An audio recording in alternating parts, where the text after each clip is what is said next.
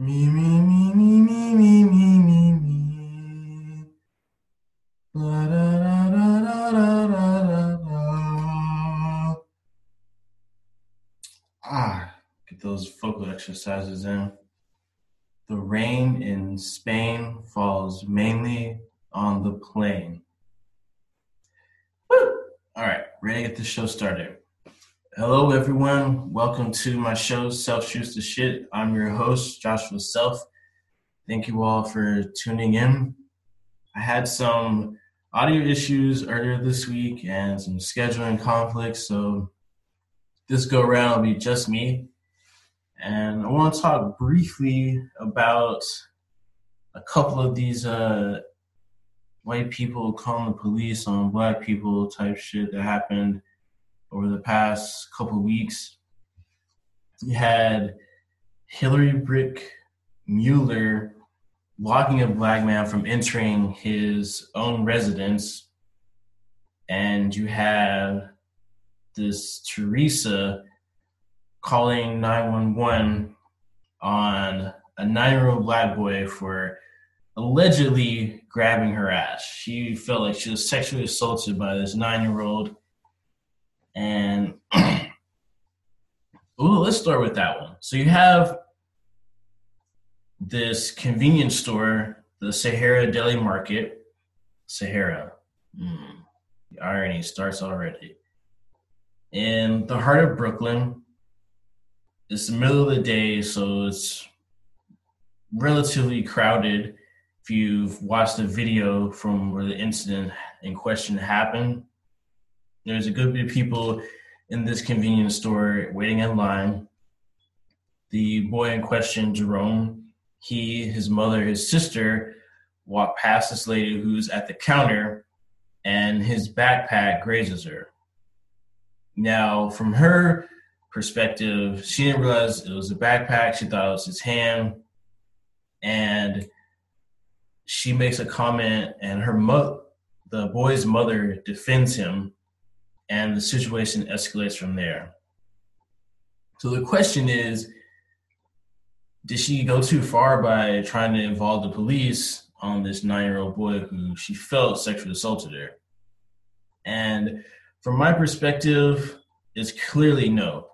However, I do want to point out that I'm a man and the thought of being sexually assaulted is minimized to me it's a lot harder for me to grasp the perspective from a woman. Like the idea of being unsafe in a convenience store is beyond me. But I'm not a woman, and I understand that there could be scenarios where you might feel unsafe, even in public, with other people around you.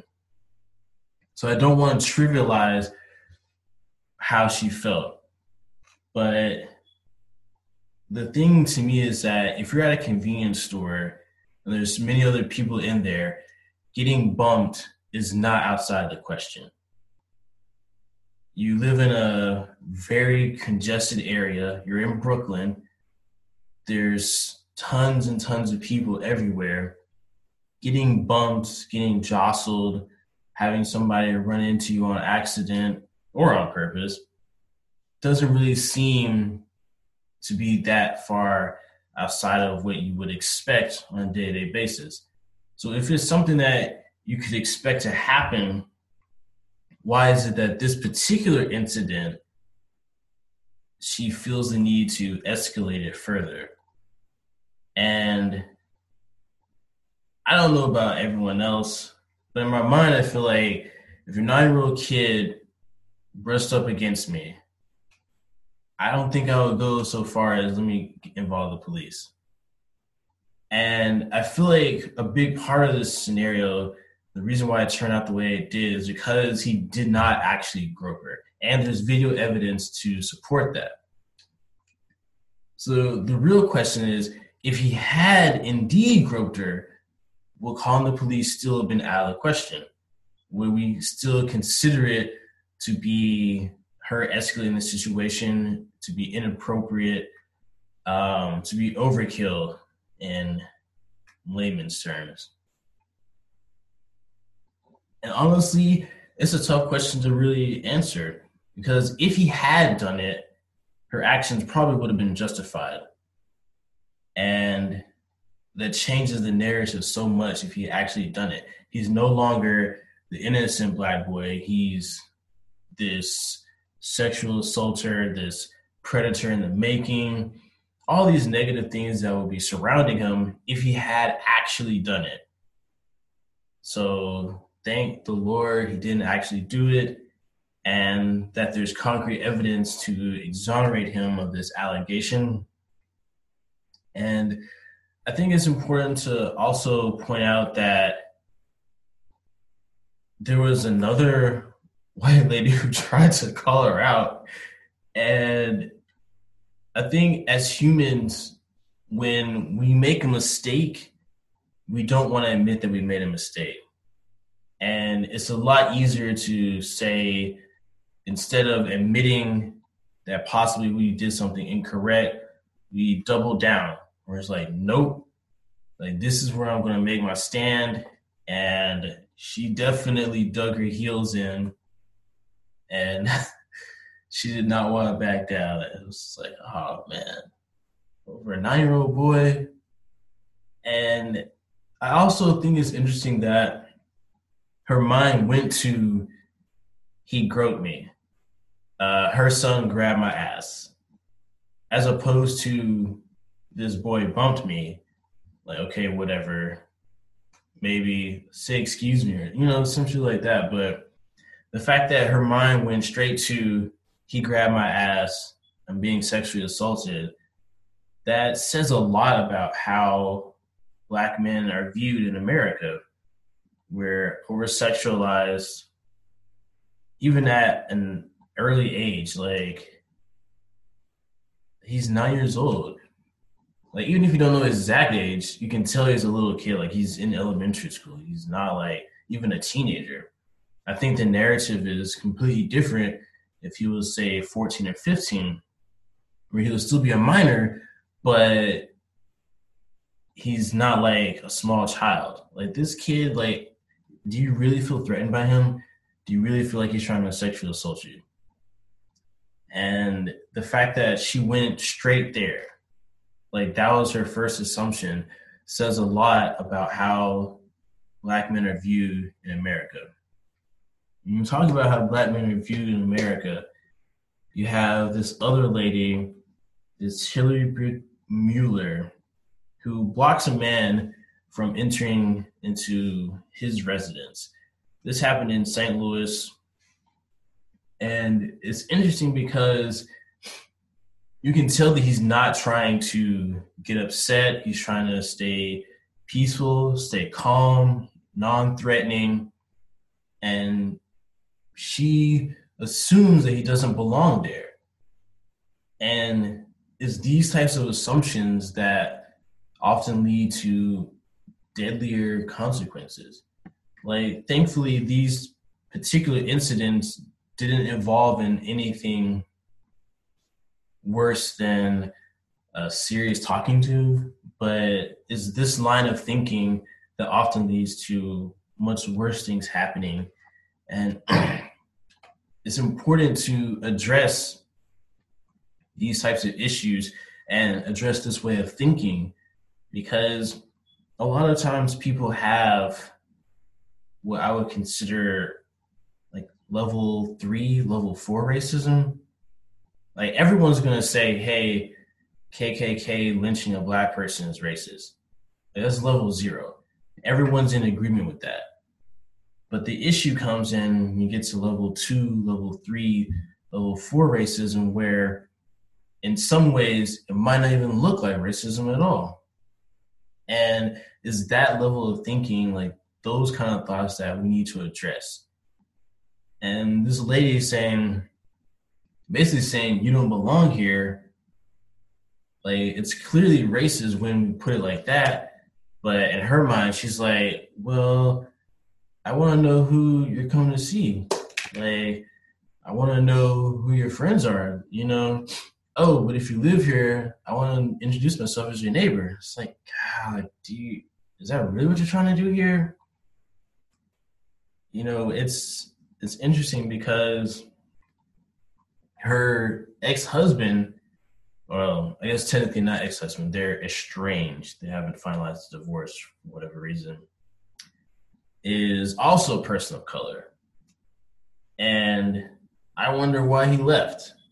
I mean, it's obviously not really my business, but as a consumer of entertainment, I find that her estranged husband being a minority very interesting and a little bit ironic and i'm enjoying every minute of it i want to see how the rest of it unfolds so the other question that i want to pose to everyone listening is like this miss mueller was fired from her job and do we want people getting fired when they harass people for whatever reason? Is that the type of line that we want? Like, is that how we want the rest of society to respond?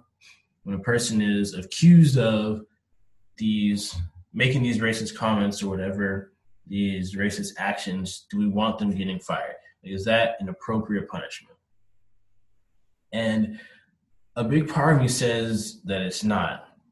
And my reasoning is one, without video evidence, a lot of racist incidents are going to be largely ignored by the public. Like, we're not going to hear about it. We're not going to see it. We don't know anything about it because there's not video. So it's basically he said, she said, and no one can really know what happened other than people that were there. Secondly, there are other people that are often impacted by somebody losing their job. There might be a husband, a wife, children, parents that depend on you. You know, have someone losing their job for something outside of the scope of their job.